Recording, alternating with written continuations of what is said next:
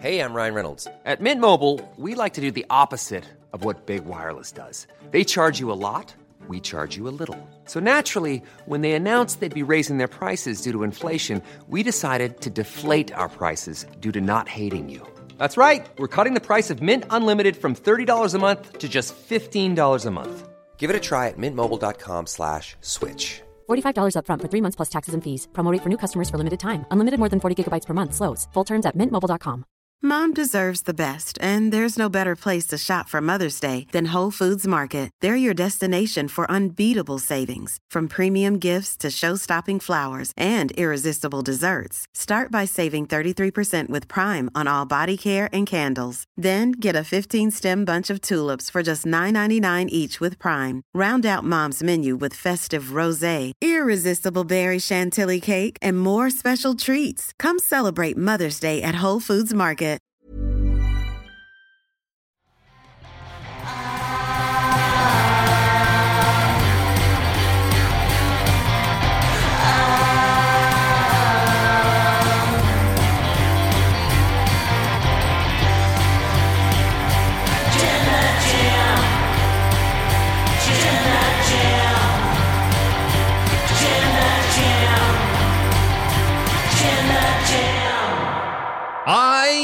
Have a theory.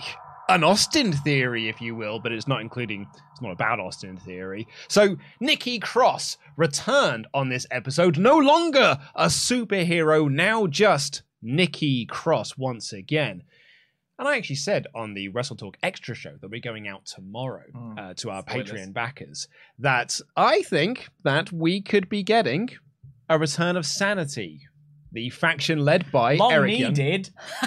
you see, you see, you mean the faction. the faction sanity, uh, the return of sanity. I think Eric Young will be coming back into the company. Trips is all about them big returns currently, so I can Mm. see Big Damo going back in. I could see them getting back with uh, with Wolf and that as well, and bringing back sanity to the main roster. And this to me feels like the first step of this. I am Luke Owen D A D. Uh, This, of course, is Professor Dan Layton, who. 30 seconds before we went live here, took apart his microphone I- stand. I will not have this slander. This microphone stand is wonky, and I've been trying to fix it this whole time, and you've just been watching. You haven't offered any help. I've been doing everything else. Uh, that's fair. You've been doing literally the whole thing. I normally just come here and sit pretty, but then uh, then also the microphone is touching the desk, and I was trying to position it in the right place because you all tell me that my voice isn't loud enough, and I'm trying my best. So um, I'm just gonna sit. I'm not gonna look at you all episode. I'm You're just, just gonna, gonna project forward this way, Yeah, yeah. so that I'm talking directly into the microphone and hope nothing breaks. I mean, yeah, you could always just just ever so slightly. But like it's this. not because I because it fell apart when I tried to do just ever so slightly, and it- the thing went. It's...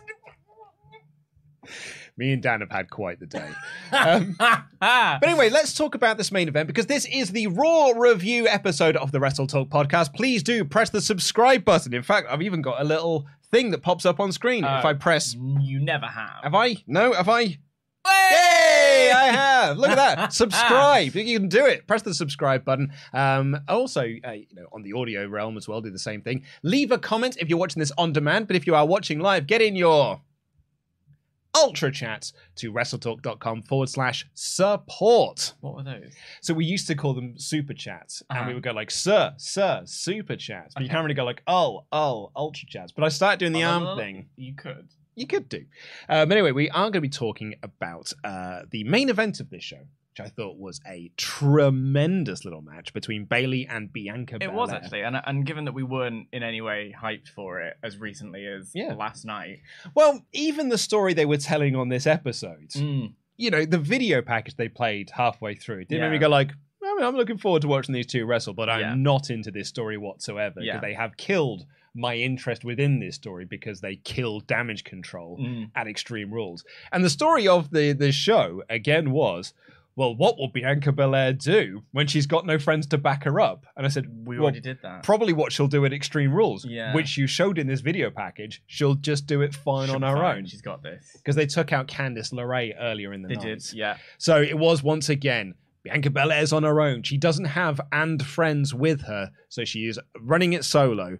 And there was a lot of distraction and interference by Kai and Sky. Shenanigans. Uh, f- for my money, too much distraction and interference on this show. Oh, oh, yeah. We'll get into it. every Way too much. single match, Bar with the one. exception of the Omos four on one handicap match, featured a distraction interference finish. Yeah, yeah, and, that, and that Every is, single and one. it's one of those things where once you notice it, you can't unnotice it. Yeah. and it's like I don't, I don't mind an interference now and again. I think it can be used to tell a story and, and protect both members of the of the um uh, Find your words, Dan. uh We're live, pal. Match. That's what it's called. It's a match. Everything's fine. Um, but in this case, it was just every single every single match. Yeah. It really disrupts the flow of the show. It just makes you go and in, and I could see each of them coming because they were all telegraphed. Yeah. So it was like you know, bit frustrating. But this one I thought was a very interesting, and I kind of wish that none of the other matches had them Yeah, because then this would have had much more impact. Because if you are going to do like like I said, it can be a really good device to, and then I wait for ages to figure out what the word match was. Um, but then yeah, it, it, it's if you're going to do it, you got to deploy it well. You got to be smart about it. You can't just use it every single time. yeah. Um, and it could have been used to a good effect in this match. So the finish of this match was there was a bit more interference from Kai and Sky, but from Adam. So the referee then goes to the outside to do the big "You're out of here!" Oh my god, I'm obsessed with this. By the way, big we were doing this all over SmackDown. I know. the the sort of you and you. You're. And it's the most fun in the world. So yeah. But he was just about to do that when all of a sudden, someone dived off the top rope. And nobody could tell who it was. A mystery woman dived Indeed. off the top rope, and Kevin could not, even though it was right in front of him, could not figure out who it was. Corey Graves could not figure out who it was. yeah. This mystery woman then got in the ring, Mhm. and oh, the, Bayley, Bayley, sorry, Belair hit the KOD and Yeah. got the visual pin, Yeah. but then this mystery woman got in and hits her swinging neck breaker. Yeah. All the while, Corey Graves is saying, "That's Nikki Cross. That's Nikki Cross," and Kevin blankly kept going, "No, it isn't." No, it can't be. Doesn't look like she's not wearing a cape. So it can't be Nikki Cross. That was his basic argument. Yeah. Was can't be. Can't. It's not. It's not Nikki Cross. The one uh, I will say when she did jump off the um the top rope and land on the ref and, and damage control, I was a little bit like, who is this? And the only person I knew it couldn't possibly be was Sasha because why would Sasha go for brown hair? So it was. I was Mm. going purely based on hair. It was had to be. Um, and then um, once once I, I got a, a, a glimmer. That's what the the announcers are there to do, to tell us it's Nikki Cross before we can get the close up. I mean, you want that kind of reveal moment, but um, it was a long time coming. It was a little bit as well. Also, I'm going to shout out to uh, um, moderator Rob, who's just uh, called it a Nikki crossbody, if you will. Oh, and I absolutely will Yeah. repeatedly. Uh, so then Nikki Cross got in the ring, hit her finish on Belair. Bayley pins Belair Mm-hmm. when a new ref runs in. Not sure why the new ref didn't be like, "This is a bit screwy." I but... did think that as well, but also, but also, it it's, res- it's wrestling. say, it's fine. It looked like she did think this was a bit screwy because she was a bit crushed. She was like, "Yes, they, she won the match," but then also, um, why didn't you run out when Bianca was doing a cover? yeah. Where Unless were you? it's a really long way from the ref's locker room. Yeah, like the referees all there just playing like rummy. Yeah. be like, "What's happened? But One of us is down." There's a, there's a ref symbol in the sky, and they have to run. And then they had a, um, a big race to try and see who was the first person to get there. Um, and Bayley pins her. And then afterwards, Bayley's there celebrating. Nikki Cross then beats down Bayley as well. She's on no one's side. She's a chaos unto herself. Mm. She is mayhem personified, Yeah. as Corey Graves put it. What did he say? I wrote this down. Um, look at you with digital notes. I know. Well, this was the thing, but then also I, because I was on, on the Wi-Fi, all of my notifications coming through as well, so I got distracted. So did, there's problems with digital as well as analog. Um, Nikki returns. Kevin Patrick says, "I've never seen, I've never seen this side of her before," and Corey Graves goes, "I have," which I thought was quite nice. No, it was really, really nice. Because like they'd mentioned this earlier in the show as well about uh, Johnny Gargano. Yeah. Corey Graves said, I've called pretty much all of Johnny Gargano's matches since Yeah. he came to WWE, as well as wrestling him on the independent circuits 15 Mm. years ago. So I, I know I've got a big, you know, good connection with him. And so yeah, like that kind of then sets up for Nikki, like him later on to be like, no, I I know this. I've side. seen this side of I've Cross seen this before." side of Nikki Cross. And if Kevin had watched the product, he would also know this side because we did get this briefly on the main roster. Yeah. So you know, just wa- watch your own product, Kevin. That's all I'm saying. Yeah. But I thought that Corey's selling of this was great. Mhm. Kevin's as sort of the new fans Yeah. who may have only known her as That's ASH. It. That's it. I think it was a really nice touch as well. I'm being facetious about the, the Yeah. Kevin stuff. I actually thought it was a really nice move. But yeah, Nikki Cross is now back as the maniac Nikki Cross, Yeah. sanity Nikki Cross. Do you think because Eric Young's contract with Impact ends at the end of this year. Mm. Well, you please continue your question. Damo is a free agent. Yeah. I think Wolf, um, and we might be able to get some of our German contingent in the, the chat to clarify this, that he is also still a free agent. Triple H loved that group. Mm. He loved It was one of his faction. early babies. One of his early, yeah, one of his big early like faction things that he did in NXT. He loved that group. Mm. And that group was awesome in NXT. It was over. well. So, so cool in NXT. Mhm. I might be one of the five people that also loved the music. That's Oh, all. I like the music. Oh, cool. We're, we're Well, two, two of the five. I must have seen you at one of the conventions. um, I think Triple H, particularly now we've seen him doing a lot of faction-based stuff on the main roster, just adding another faction in there, Mm. and it's the sort of thing I think he would definitely go for. But I want to pose it to you. Uh, two-part question: A, do you think we could see Sanity back on the main roster? Mhm. B, would you like to see Sanity back in? WWE? Well, it's interesting because I remember we did have a brief conversation about this last week when I was talking about available people and, and why they recycling the same matches and things like that. And I mentioned Nikki Cross, um, and you said we probably I you kind of had this pitch of we won't see her until the end of the year. yeah, that was yeah. which is not a bad idea if we're going to wait for, for them all to come back at once. That said, I'm kind of intrigued at the idea of we're going to get because she didn't look full mayhem, you know, unhinged Nikki Cross. She just looked She's got her makeup on. well. This is She got she got a lippy on. if I may, she looked Nikki Cross at most. Cross. You see, cross has two meanings, everybody. That's what I was going with. I think she looked Nikki Cross. Uh, I'll just repeat the joke for anyone else. For those Nikki Cross. For those at the back, Thank you.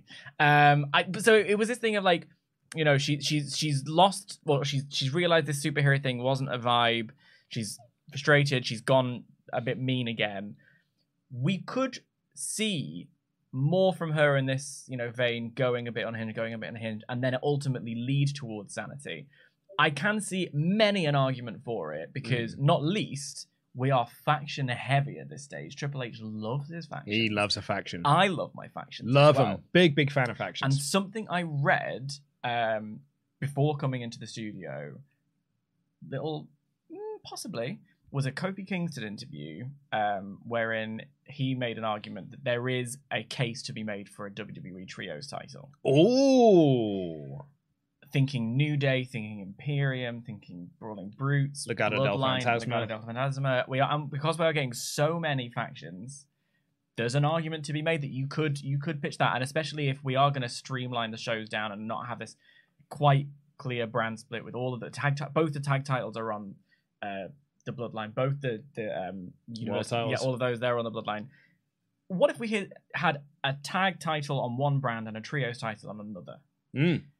especially if we're looking how are we going to fill these three hours the five hours of programming every week i'm kind of into that bringing sanity back i would like to do that because i did think they didn't have the good vince didn't know what he was doing with them Nope, he just wanted did some not. new faces brought them up and then it was like you know So the, the story is that Sanity were brought up because they were going to do the tag team Money in the Bank, oh and so at that year's Money in the Bank, they were going to have three Money in the Bank ladder matches: a women's, Right. a men's, and the tag team one. So they brought them up because they needed tag teams on the main rosters in order to fill this out, Mm. and then didn't do the tag team Money in the Bank. So then we're just left with this tag team that he didn't really want. Mm. So it's like pff, I don't know, they're coming, I guess, and then they came, and then they left. yeah and that was it That was it. and and so you'd be forgiven for thinking that it was an, uh, just a, a nothing team that couldn't really do anything but they had a really solid run on nxt Uh, this was when i was proper watching NXT. Loved them in NXT. Um, so I I would be intrigued to see it. I do wonder whether or not all of these factions, without anything to do with them and having everyone be lumped in together, I I, I don't know. It's it's a case of too many people, not enough story. if I if we do get trio titles uh, Mm. in in WWE or six man belt, I'd actually like to see them as floating belts. So like the women's Yeah. tag champions, you basically just go across the two Well, shows. that, would- then, then your argument is all championships should be that. I think this is why I, mean, want to see on, it. on- in fairness, yeah, Yeah. that is that's that's been my argument since the brand split in two thousand two. yeah, is the well, the, ch- the, I mean, the, the champions were that. yeah champions were Mm. just they could go across both brands. Yeah, and I and I think there's I don't know it's it's it's hard to argue a case for sanity, but it's also impossible to argue a case against sanity. I'm kind of intrigued to see it, and I, I, I'm I'm more intrigued to see what they do with this Nikki interference because I it, it, because it, she wasn't aligning herself with anyone.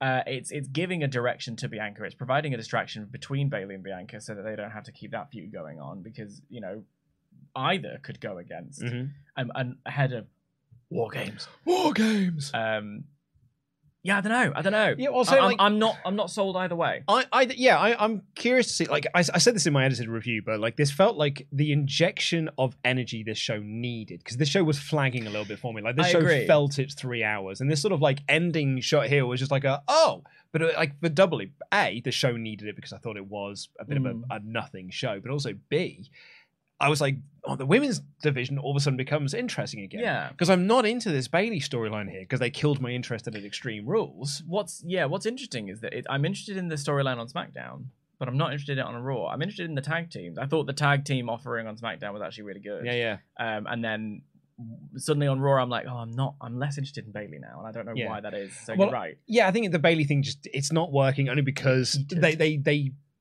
not killed Bayley because I think that's unfair to say, but Bel Belair won three on one and was fine. Yeah. And then for them to try and then continue the story to be like, oh, she'll really struggle three on one. It's like, well, she's fine. And then what happened here? She was fine again. She was fine. So like next week, and they'll be like, oh, we're taking out another one of your friends. It's like, Mm. well, she doesn't need the and friends anyway. No. And like while we're waiting for Bliss and Asuka to come back, and then all of a sudden, like your women's division feels massive because it's Belair, it's Bayley, it's Mm. Asuka, it's Bliss, it's LeRae because she's now involved in this, Mhm. and now it's Cross. That's six people Mhm. there. That's an amazing little like little mini roster of people, Mm. not including Kai and Sky. Yeah. So like it's it's really fleshed out thing. Doudrop, where the hell? Like you know, where's Uh, I she believe been? injured. Is she injured? I believe Okay. injured, yeah. Well, I. I Gargano will probably just randomly drop that into a program yeah. next week. I was texting her. Turns I out she's text up- to drop. Yeah. So I mean, once she comes back, Triple H will be doing some great stuff with her as well. Mm. Like I could see them, you know, if, if the women's division on Raw needed something. I feel like Cross, this like Cross reveal, kind of gave that Mm. kind of the thing that I did need for this. And yeah, you're right. We're building up to War Games. I could see Cross being on Damage Control's Mm. side and them trying to like tame this wild animal, like to Yeah. help them beat the good guys of uh, LeRae, Belair, Asuka, and Bliss Yeah. if you do it four on four. So I'm I'm intrigued to see this. I would like to put out a poll though, Oh. if we can, to Hello. to to Mod Mother. Mod Mother, if you can hear me, go have a poll, please. Would you like to see Sanity back in WWE? Because I always found them to be quite a divisive group. No, that that's what I mean when I say I'm not 100% sold. I liked what I saw Yeah. back then. I did see it not working and there is I keep coming back to all of this interference and all of this um, warfare and and I'm going to run in the middle of your match and there's going to be all of this. I'd, factions are hard to get right. That's why the bloodline is really good because Mhm. they're the one and they Mhm. have their internal dynamic um, and they're not going against anyone in particular. They just are. Same with the corporation back in the day. You had corporation versus DX, but other than that, you didn't really have any other Yeah. factions. I mean, they went gang wars in '97, Right. And you had like the DOA Just a bit before and. Los, Los Boricuas and all So this sort of stuff. But like the problem with with gang wars is that it actually was a bit pants, Right. uh, when they did it in 97 Mm. because it was just a bunch of lads Mm. and no one had really like defined i mean they had defined groups because they all just looked like different toy they just looked like different action figure sets It's about focus, isn't it? It's about it's about drive. It's about what they're doing, why they're doing it, and where they're going. And I think that if they can do that part of it right, there's something to be there's a case to be made for sanity.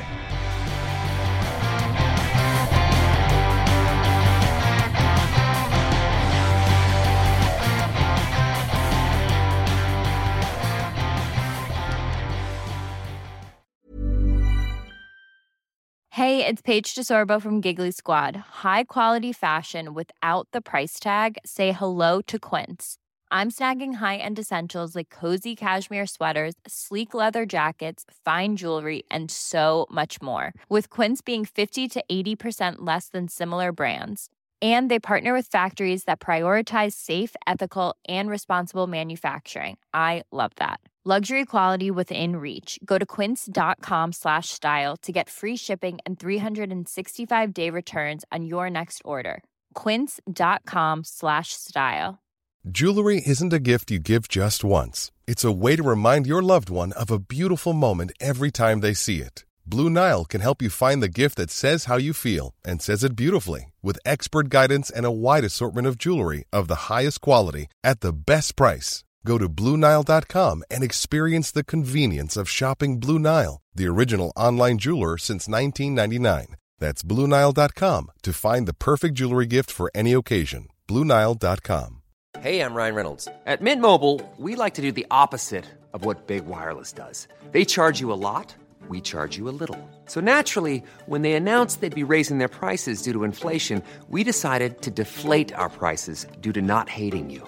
That's right. We're cutting the price of Mint Unlimited from $30 a month to just $15 a month. Give it a try at mintmobile.com slash switch. $45 upfront for three months plus taxes and fees. Promo rate for new customers for limited time. Unlimited more than 40 gigabytes per month. Slows. Full terms at mintmobile.com. Quality sleep is essential. That's why the Sleep Number Smart Bed is designed for your ever evolving sleep needs. Need a bed that's firmer or softer on either side? Helps you sleep at a comfortable temperature? Sleep Number Smart Beds let you individualize your comfort so you sleep better together. JD Power ranks Sleep Number number 1 in customer satisfaction with mattresses purchased in-store. And now, save 50% on the Sleep Number limited edition Smart Bed for a limited time. For JD Power 2023 award information, visit jdpower.com/awards. Only at a Sleep Number store or sleepnumber.com.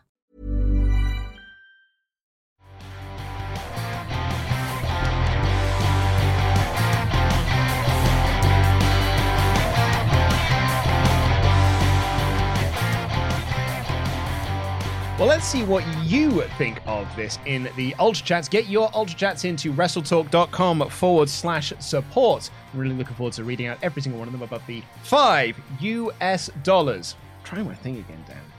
Wait, It- it- do you know what? Sometimes it works, sometimes it doesn't. we just have to really concentrate. Yeah. I, I think the magic key is to press it four times. Ah, wow. Once the once you press it four times, That's what gets it because famously four is the magic number.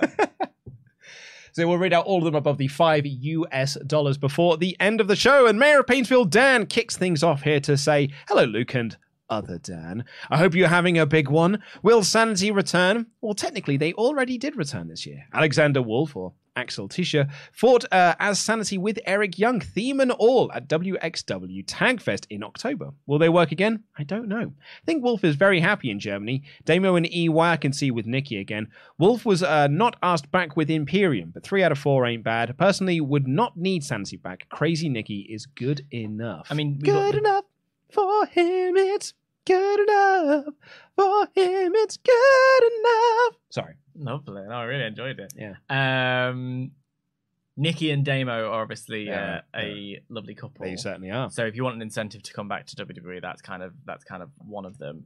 Um, Also, Triple H brings back Damo, that's another Quizzlemania competitor he's stolen from us. and it's personal at this point. Well, I mean, there were lots of other things in the show that, that I felt like were personally directed at both of them. really? so we'll get in fact in the same segment. So uh, maybe he is watching and he's like, I'm going to take Wrestle Talk down one by one. um, Sorry, I interrupted you. no, no, no. I, I, I you know, I, I think it's a good argument. You know, they didn't bring Wolf back with Imperium uh, when they did do the big reveal at um, Clash.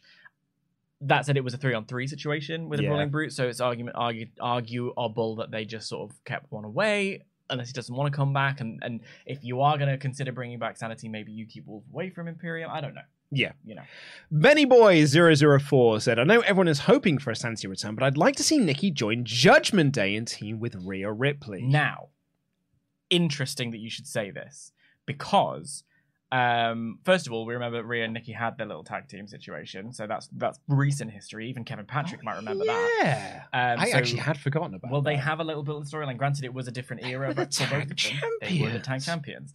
Um, however, you might remember that in the show, and we'll get onto it, there was a backstage segment with the Good Brothers and, and AJ Styles, wherein Luke Gallows said, although they were basically saying, We've got a real problem and we need to fix it, which would lead me to feel they need a lady on their hmm. team. Well, if we're going to have Nikki Cross as this mayhem for hire, doesn't really like anybody, has beef with everybody. I think if the OC California, we're bring It's a very anyone in. musical episode today. It is. I'm, I'm feeling. I'm just feeling a jubilant mood down. I was really down in the dumps We before we started, morning. but the second you and I just start chatting, all of a sudden my day brightens up, and I just want to have a bit of fun. I like that energy. a little bit of fun, mate. Um, I think. I think if the OC California were going to bring someone in, they would bring in a uh, someone that they were pals with, someone they've got history. Well, with. that's why I was going to ask the question later on. I was going to talk about that, Mm. but then because this This this, ultra now. chat, I was Mm. like, well, there talk about it now. We'll, we'll Yeah. bring come on to that because I, I really enjoyed that segment. Mm. Uh, and we'll have this last one here from Kevin, who said, Truth got a hometown victory. Five out of five Raw for me. I was intrigued by JBL and Corbin, but I can say that I don't like them because they found a way to make me not care about a Johnny Gargano match. But Nikki's return was nicely executed, so there's at least that. Mhm, Yeah, uh, we'll get to that with the JBL segment because I have stuff to say. Yes. Well, maybe we'll get into that stuff when we talk about the main show. We get the rest of your Ultra Chats into WrestleTalk.com forward slash support. And we'll read out all of them above the five US dollars. Plus, if you are one of our members, you get a free chat. And I've seen some free chats come in Hello. from the from the members. I believe one of them was even by someone who'd renamed themselves to be Mr. Higglesby. a wonderful little reference to the Monday Night War. So I look forward to reading that out later on.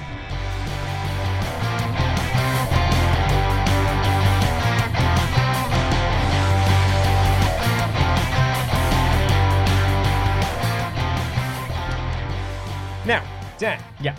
uh, this is this is I've got this for just you. Okay. I took this out of my edited review. Okay. Because it was running long anyway. Get a little exclusive. So I was I was putting on Raw this morning. I didn't sleep very well last night. Mm. Um, lots of like n- nightmares that the kid was in the room, and like um, in terms of like she was playing in bed with us, and then we were asleep, so we were roll- rolling over. Oh, not like in a Halloween. Not in a Halloween the, thing, no, the like- child is evil and going to kill you. no, that's no. what I would dream No, about. she's delightful. Oh, sure, Um, yeah. But she, you know, she's they all seem delightful at first, Luke. she's smiley, she's happy, she's playing around, and then, Right. but then I'd be like, oh no, I'm gonna roll over, because my wife's got one of those like hugging pillow things. Oh, when right. she rolls over, I'm like, you've got the kid, stop trying to crush the child.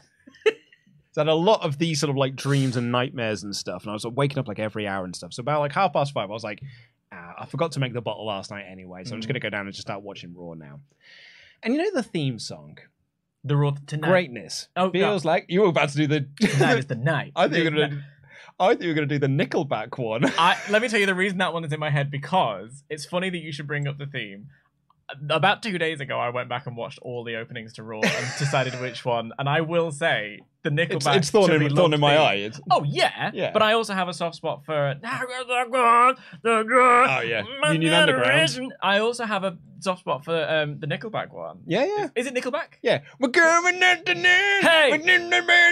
Hey, I also like um I just wanna be wanna be loved. Oh. I forgot that There one. That's my university bangers. one. There yeah, are some absolute bangers on the Raw theme front. But the reason why I wanted to bring up this one because it's like greatness. Yeah, it feels like greatness. I couldn't not uh, not unhear him saying, "Yeah, it's gravy." Yeah, it feels, like, gravy.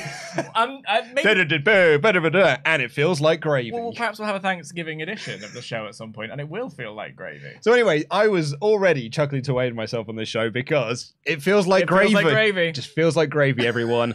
and then I was in a proper good mood because the best thing on Raw, the Judgment Day, opened this show. They Love the did. Judgment Day. I have a um, I have a Dominik is dressed. Oh, please, joke. please do. Well, well, do, you- do, do you get to him and then I'll say it? Uh, yes, so uh, Rhea opened up by saying that Mummy has known all along that Dominik is a man. Um, and I, I thought that was very, very cool. And then Damian starts praising Dominik as the greatest luchador of all time. Oh yeah, he really does. and Dominik's just like he's getting some great heat here, and he's just like, do you know what? I uh, I'm this generation's Eddie Guerrero, guys.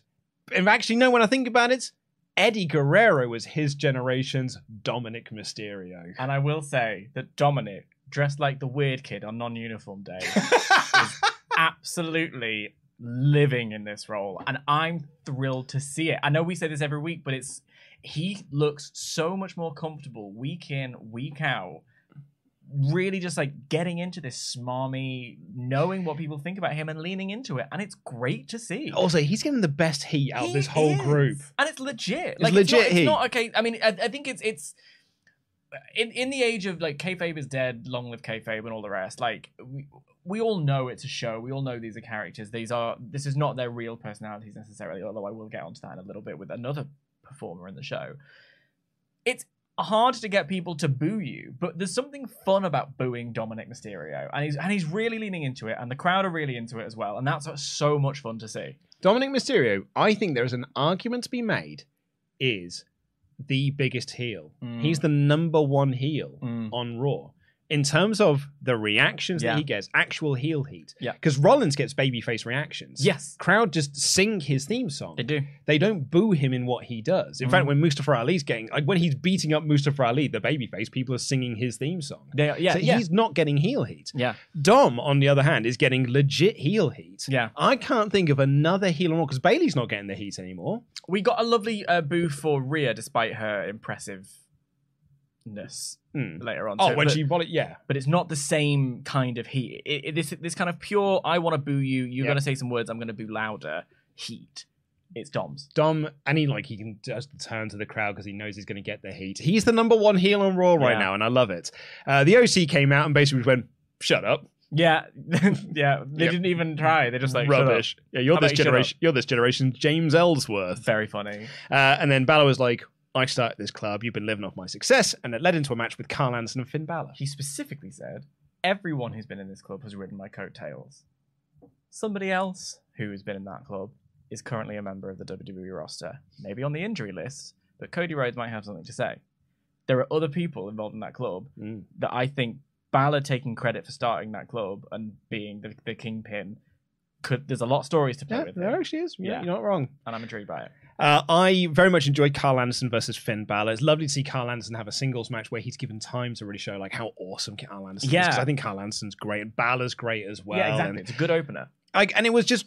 It was really f- my favorite thing about this though is listening to the commentary trip over themselves to talk about Bullet Club without saying Bullet Club. They were like this faction that was over in Japan, this this club, if you will, Yeah, there's the, the, a, a club with uh, some, you know, a, a collective that they were in. an ammunition club. They used to team together without saying the words Bullet Club. But yeah, I, I just really, really enjoyed this. I, it's a shame that the crowd, like the, the great thing about Anderson is, is that this crowd early on weren't that massively into Yeah. Anderson versus Balor because I would wager a lot of this crowd just think like he's the tag guy. He was here a handful of years ago. Yes. and you know they did what they did.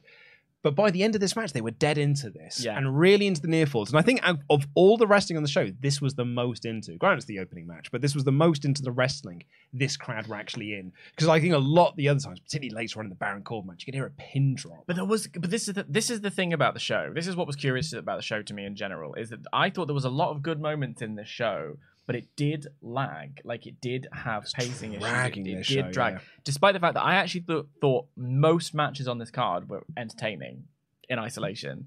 Um, and I and I do and I start to think like you know three hours is a long time for an audience to sit there. They also film like main event and other things around Mhm. the same time, so it's Yeah, a yeah. long time for those audiences to be into stuff.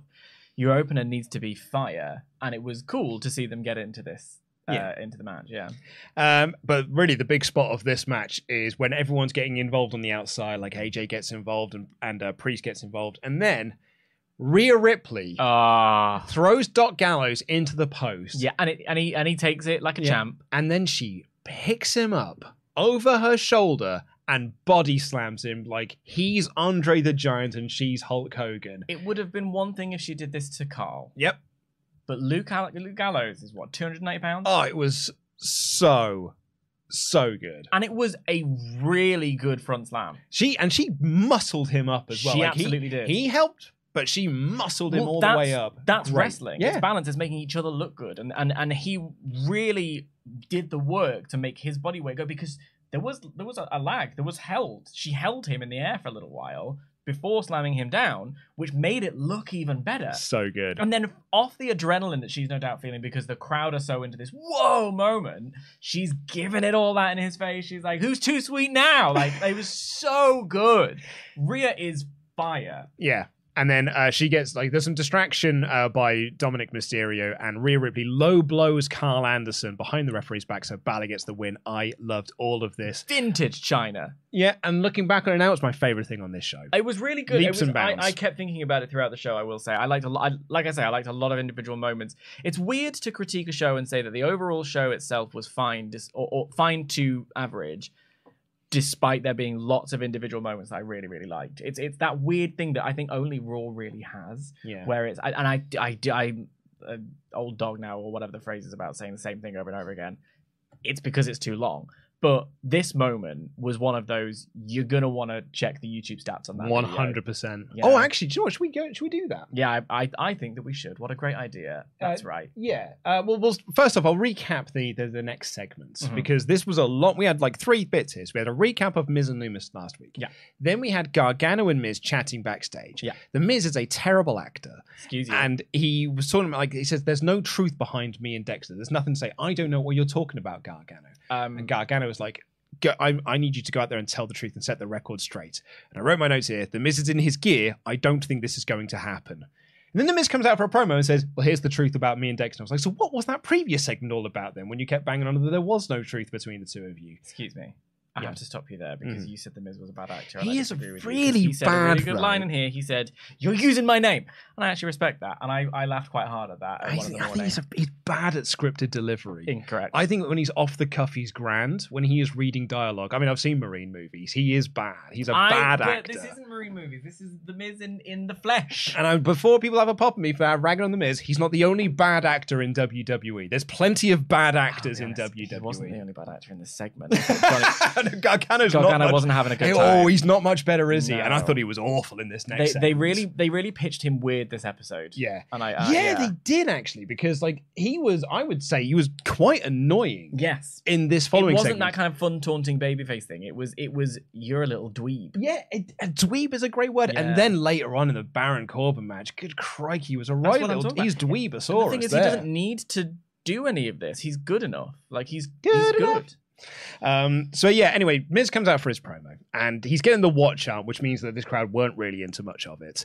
And Gargano then comes out. He he goes. The truth is that uh, that he who shall not be named wanted my mind. He wanted to learn from me, uh, but I gave that to Ciampa, and he was just jealous. And then Gargano comes out and says, "That's not what's happening. Also, Ciampa isn't missing; he's just injured." Weird throwaway line where he's like, "I'll just text him." Well, I liked the idea. Again, it's this, this highlighting that Miz is. Uh, uh, I want to use a bad word, and I don't know the I don't know the uh, alternative for it. But he's a he's an S heel. He's Mm. he's just in this whole thing of like, you know, uh, yeah, uh, yeah, like I'm. Uh, he wanted to deliver my mind, and Gargano's like, dude, I know what the truth is. Stop being a knob about it. Let me tell you. Um, Disappointingly, I can now say that the Anderson Balor video package uh, video is doing worse than this segment we're currently talking about now and the match itself That's in terms of its YouTube numbers. The Miz is the MVP of WWE. It's doing ever so slightly better than Ali versus Theory. I, I, I mean, I, it's because it's not got that. If if It you has, had just that as the thumbnail. clip, That's what they need. Is that's the thumbnail, man. the isolated clip, I think it would pop off. Um, no, to to bring it back to the segment, I think that the um, it, I, I was kind of into the idea, and he was also saying, dude, Ciampa's injured. Like the the the idea of that being stop deflecting, just be honest. But then things went mad. Yeah, because what happened here was the Miz said, "I want to tell the truth," and that brings out R-Truth. And at this point, I thought I'd fallen asleep. yeah, I was like, I read in my notes here. What is going on? And I will say, what did I write down? I, I was watching live, so this is again about half one in the morning. By the time R-Truth came out, I truly thought I'd fallen asleep and started to dream. And then I had my face in my hands, and then, against my better judgment, I started laughing. I started quite enjoying myself. The, the thing for me here. This rap went on for a long well, that's time. it. Uh, They've got three hours to fill, so they were just like, "Truth, you go out there and do your full rap. If do you feel me, say what's up. do both verses, all three choruses. You go Yeah. out there, do the full thing. and he had, Hometown. he had music in his he had the he had the beat in his ears. He's got his in ears on. Fair play. So, and Truth is the hometown boy here. Yeah. So he did some hometown stuff. Miz did some low hanging hometown heat. Uh, they then did the match, and Truth won. Or truth. We got or truth from Kevin. Awesome Truth imploding here. Like these guys were the ones to stop the Mi- uh, to stop the Rock Well, and John was- Cena. They made these references to the awesome truth, and I was like, it was like an, an alternate universe. I was like, oh my god, that was so long was 11 ago. years ago. Eleven years ago. Eleven And years ago, the Awesome Truth versus Rock and Cena. Look the same. Oh yeah, they have not aged a day. They are killing it on the skincare front. Um, I mean, but Truth looks exactly like he did when he was K-Kwik in 2000. That's alarming to me. It Ron is. Killings. Has some things. There is a, there is a painting of Ron Killing somewhere that is criminal. Uh, and R-Truth won with a roll up when uh, the Miz got distracted by what he thought was Dexter Lumis at ringside, but it was actually Johnny Gargano dressed up as uh, Lumis. So there it is. The story does not move on because, of course, it didn't. Why would it? we get well because now I I would argue the story has moved on because now it's a feud rather than being a feud between the Miz and Dexter Lumis, it's now a feud between the Miz and Johnny Gargano about Dexter Lumis, and if that's not progression, I don't know what is. Uh, Cathy Kelley was backstage with Candice LeRae. My future ex-wife Cathy Kelley. I, I, I know, bud. I know. I love her so much. Uh, she was with Candice LeRae, um, and they basically just had like a little frank little conversation about like how it's nice to be here. Didn't really know what was going to happen when I came back. It's like a sort of sit down interview. But then Damage Control walk in and they kick Cathy out because they are the heels here.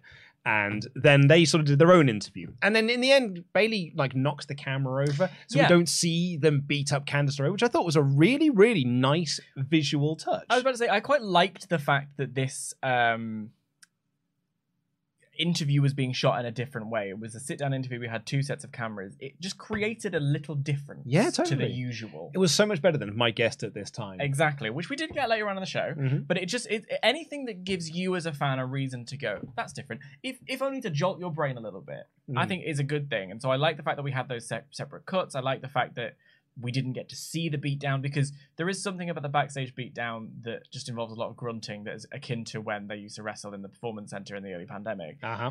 which is just like and it doesn't feel as believable. Be louder. We haven't got an audience. here. Exactly. So um, I, I liked it. I was I was intrigued by this, and I liked the fact that they there were several references to Candice for the rest of the show. Mhm. It didn't feel like an isolated incident Why? Uh, why did you and Cathy get divorced, or why will you get divorced? uh, because she'll realize that I'm not good enough for her.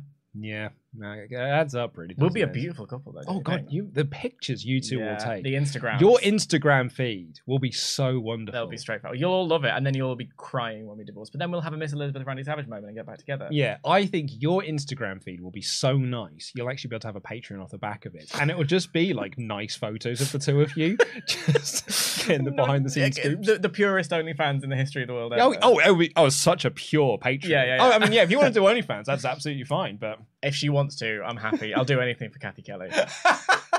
Number two. uh, Matt Riddle and Elias had a little chat backstage, and um, uh, this is the segment that's for us. I know because I wrote here they do some more bongos jokes, so Dan will be happy. Well, can I just say this to you here and now? Because we went off the air last week with me having a breakdown about some bongos. And I have to say, in this scenario, I'm fine with the bongo.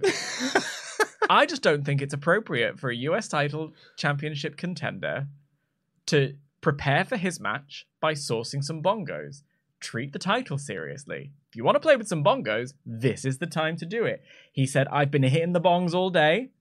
That was a little joke for you because you like that joke, Well, don't you? well, I did, but then you're just doing the same joke that you did last week. Yeah, so but it- you liked it very much, and this is the segment for us. Yeah, but you know how like Anchorman was really funny, and then they did Anchorman 2, which was all of the same jokes, but not as good the second time round. And Yeah. they sat there watching me like, these are all just the same jokes we had was about last time. ten years between the Anchorman movies. and This was this was one week. so it was seven days. Yeah. Seven days. But then we get an interruption, and here's where it's the other part for us because um oh before we get to the interruption, I think Elias was doing a pretty good job here of balancing that whole is he gonna he's because he's still good at the moment, but you can see justification for a little heel turn if you want to.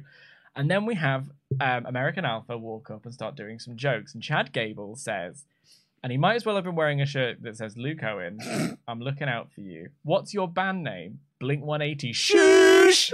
Popped me big time. This is a segment for you and me.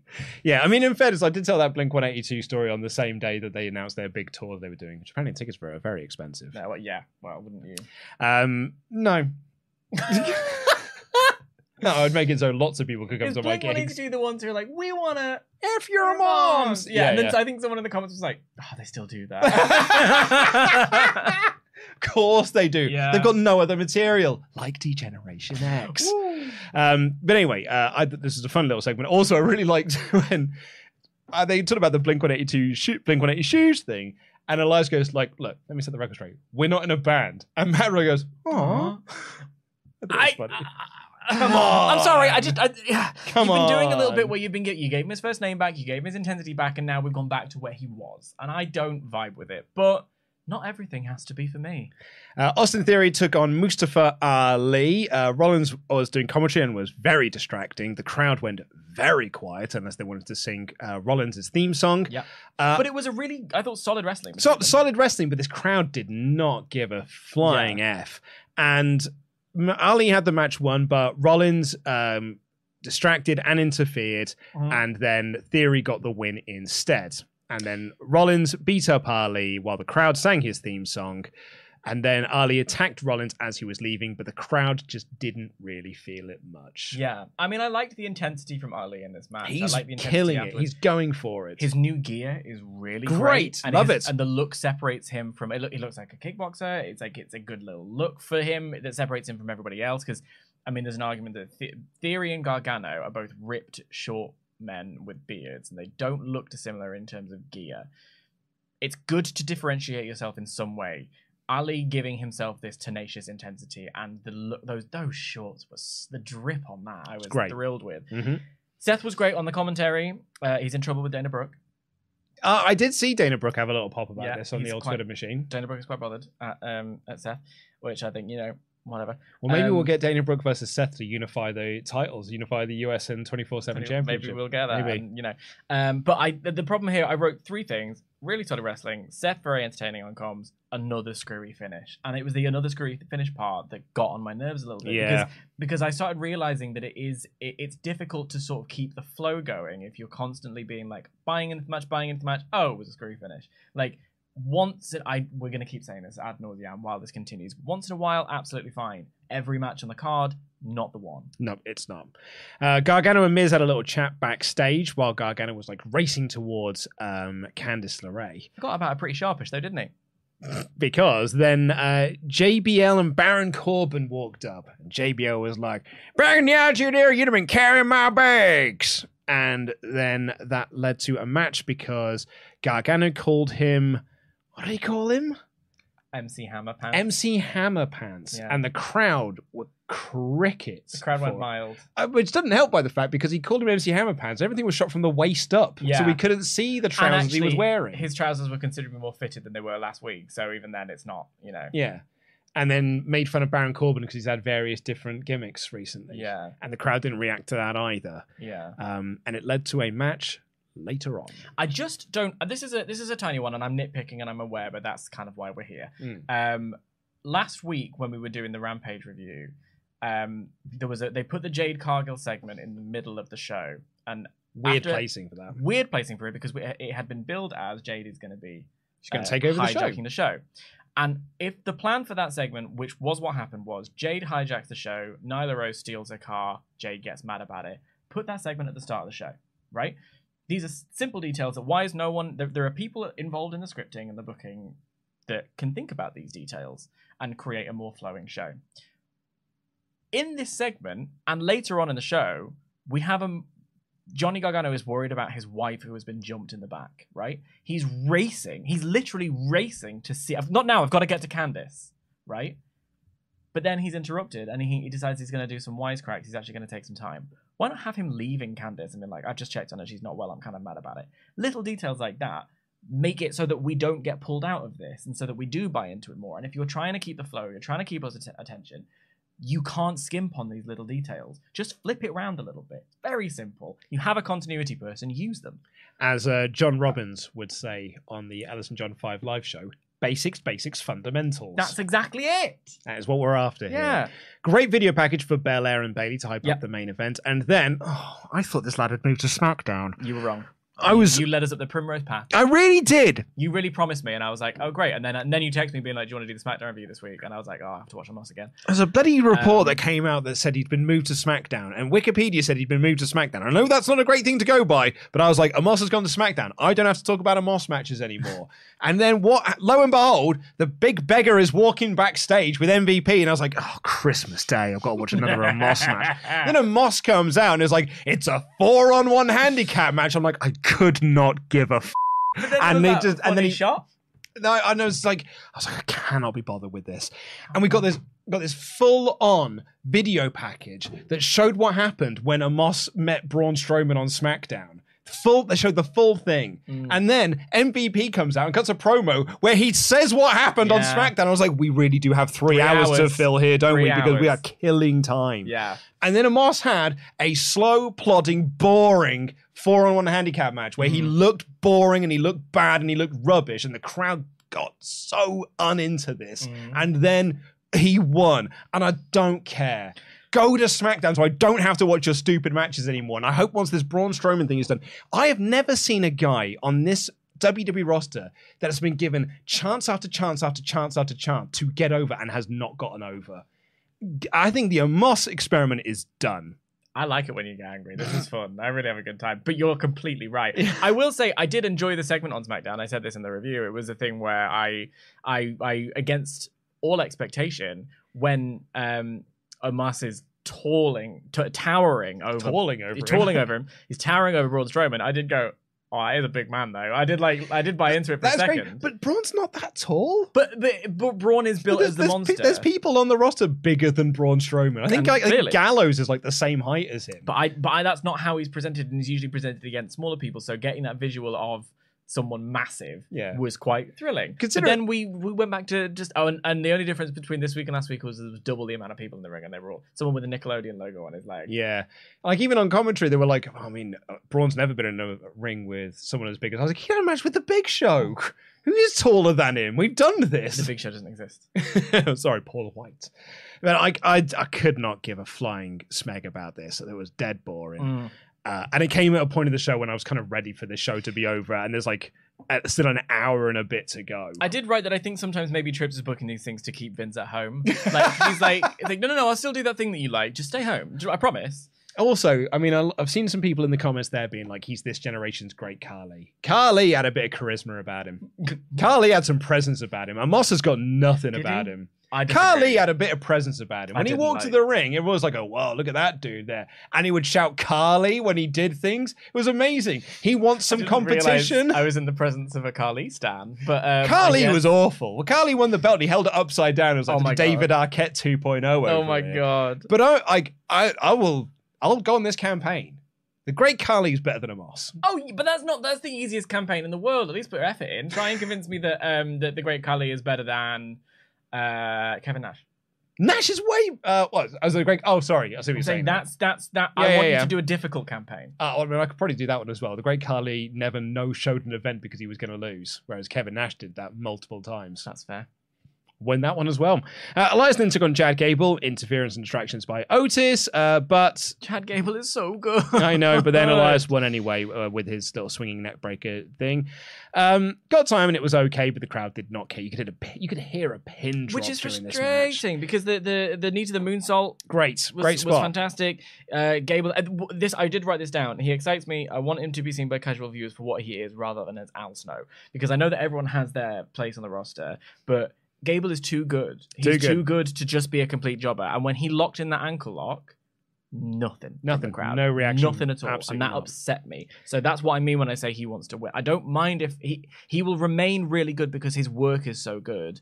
But I have gone back on my initial assertion based on the lack of crowd reaction to someone as good as Chad Gable that he needs to do have some wins. And then uh, Alpha Academy beat down Elias after the match, and Riddle came down to make the save. He did. Uh, this I thought was genuinely very funny. Gallows uh, was backstage with Anderson and AJ, and Anderson is there with an ice pack on his nads because uh, Rhea Ripley hit him with in, in the balls. Yeah. And he's like, "Look, we've got ourselves a Rhea problem." But of the three of us, I'm the best with women, so I'll go and sort this. I'm the Rhea-lution that we need here. And he walks out, and AJ's like, he's terrible with women. and Anderson's like, yeah, I know. And then we go to an ad break. We come off the ad break, and Gallows walks in holding his nuts. Yeah. He steals the ice back off of Anderson and puts it on and is like, Jimmy, me, chip me in the balls. it's good. Funny stuff. Genuinely very funny. Like Yeah. when you script Gallows and Anderson, we get old day and we get very bad comedy Yeah. segments. This is them just being them. Yeah. it was really, really funny. I really enjoyed this. I did. I did too, and I was intrigued by the the, the we have a Rhea problem. What are we going to do about it? Because you do have a Rhea problem. Yeah, unless you go into a sort of uh, you know intergender wrestling situation, which they have been shying away from because of optics, you're going to have to bring a, a lady girl in. Do they have a lady girl that they? Can we have some suggestions from the from the, Yeah. the Peanut Gallery. I would like that. Who could be the the the the re-illusion Is I uh, maybe this is a blind spot for me. Is there any? Are there any? uh in NXT? No, I was thinking more in the Bullet Club. Have there been any female? Not really, because New Japan don't really do like. This is what I'm like- thinking. yeah. So it's not necessarily that. Gallows and Anderson have never really done anything with any any women. AJ's never had a program with any women. Who? That's why I keep coming back to Hey, Nikki Cross. E team with Liv Morgan when they were facing up against Judgment Day, but Liv's now doing her own thing over on SmackDown. That's actually true. Yeah. I forgot about that. Um, But yeah, she's she's now well removed. Nikki is Uh, the only one I can think Uh, of. Ivy Nile was is one that jumps out to me. I think Ivy Nile would be really Ivy Nile in NXT. She's Don't know, don't know. yeah, she's she's like a, a big muscle girl. Oh, okay. Which is quite cool though. Uh, so Mia Yim, I'm getting Oh here. God, Mia Yim. Brock Lesnar, Love me. uh, Lacey Evans, Mia Yim. I think is a good shout. yeah. Charlotte, I'm not massively into the idea of Charlotte. Like Charlotte, Charlotte would, it's, the weirdest place to use Charlotte. and that feels like a huge downgrade for Charlotte in a way. I've seen a Beth. Beth's a great. Yeah, Beth's too involved with. Uh, I, I, I, she's got she's got that. but she's got beef with Judgment Day. She has got beef with Judgment Day, but it'd be weird for her to come back and not Edge. Not Edge. Yeah, no, I given, agree. given that the reason Edge is now away is because she had a head bashed in. Okay, well, Homestar fans clearly my kind of guy because he said Claire Lynch. So, Claire Lynch? so there was a storyline in TNA when uh, Christopher Daniels was it Daniels? It was Bad Influence, I think. So uh, Daniels and Kazarian had the this dirt on AJ Styles that he Great. was Oh, with with a baby. Yes. Yeah, I remember this. Yeah, this is one of my. This is one of the ones where I was like, all right, I'll watch that video. with, with Claire Lynch. Yeah. And the, the the the actor that they'd hired in to play this Claire Lynch character was very very bad, and everyone made fun of her online for being bad. Yeah. And then she stopped working for TNA and quit doing the storyline because she was doing stuff for the like the home network channel for like you know sort of like selling things Uh-huh. you know like shopping channels and things like that. And she was like, all this bad press is like making it harder for me to get jobs. Oh my god. So she had to stop doing stuff with TNA. TNA it was below her to do TNA because she was trying to get work on the shopping the network. shopping network. Goodness gracious. Yeah, I, I'm into that. Yeah, so. Thank you very much, Claire Lynch. Let's bring her back. Uh, then we got Baron Corbin versus Johnny Gargano. here's an example of someone being a heel by just being themselves. Yeah, uh, so JBL. Yeah. yeah, yeah. JBL. just came out and immediately started talking about woke snowflakes and, and you know you're responsible for these millennials and Gen Zs and I was like, oh, you absolute Republican, get out of my life. So JBL cut a promos about yeah Gen Z, and I was like, Johnny Gargano is thirty-five. You call them Gen Z? Well, Z is the way to say the letter. Yeah, but none of us in the, this country really say Gen Z. Gen Z. Well, I I say Gen Z. He is Lord Z. He's not Lord Z. Good point, well made. Come on, basic basics, fundamentals. So he's Please, cut yeah. a promo on Gen Z, and I was like, Gargano's 35. Like, he's Yeah. a, a, he's a millennial. Also, B, he's younger than Baron Corbin. yeah. Um, anywho, um, so the, okay, so that was problem number one I had with it. But that's a very minor thing. This match was Corbin beating up Gargano slowly and slowly and ploddingly, and it was deafeningly silent in the in the arena. yeah. And then at one point, Kevin Patrick said Gargano winning here would be a major upset. And I'm like, why?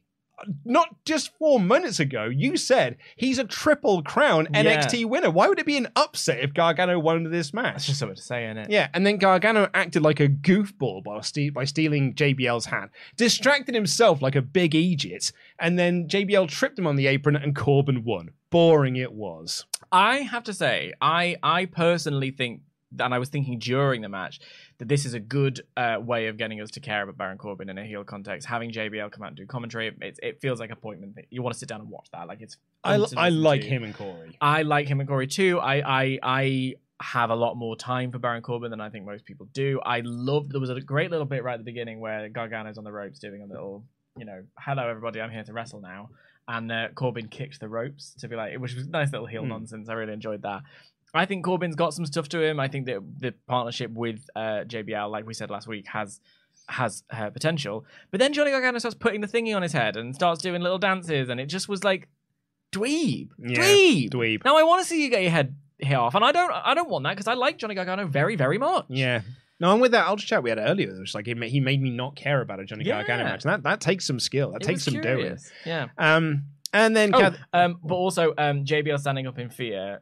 That Corbin might lose was a lot of fun. And then Corey's like, "Oh, you- you're just adjusting your seat there." And he's like, "Yeah, it's very warm in here." I I loved that stuff. I think JBL's really good in this role because Mm. JBL's very good at being a knob. And, Yes. and and that is what he is doing here. And I like him and Corey. It basically Kevin just goes quiet for the Mhm. whole match because it's just he don't I don't say anything in case they bully you. Yeah, but also I, I I also liked the I liked the wrestling in this match. I think there was a lot of really good wrestling on the show. It just Yeah. was the storyline, the telling within the stories of the matches, and the crowd being relatively quiet this week because it was an exhausting three-hour show made it hard to really keep that momentum and keep that flow. And you're this this was the point where I was like, this show needs something now, Yeah. please. Uh, and then lastly, thing to talk about because we have talked about the main event was Cathy interviewing Bianca Belair, and we got a great video package for Brock and Bobby. The, the I wrote this down that the video package editors have always been the real MVPs. Yeah, really are. They re- and this episode, the one with Bianca and the one with Brock, was evidence of that. Great. You know, really, Yeah. really good.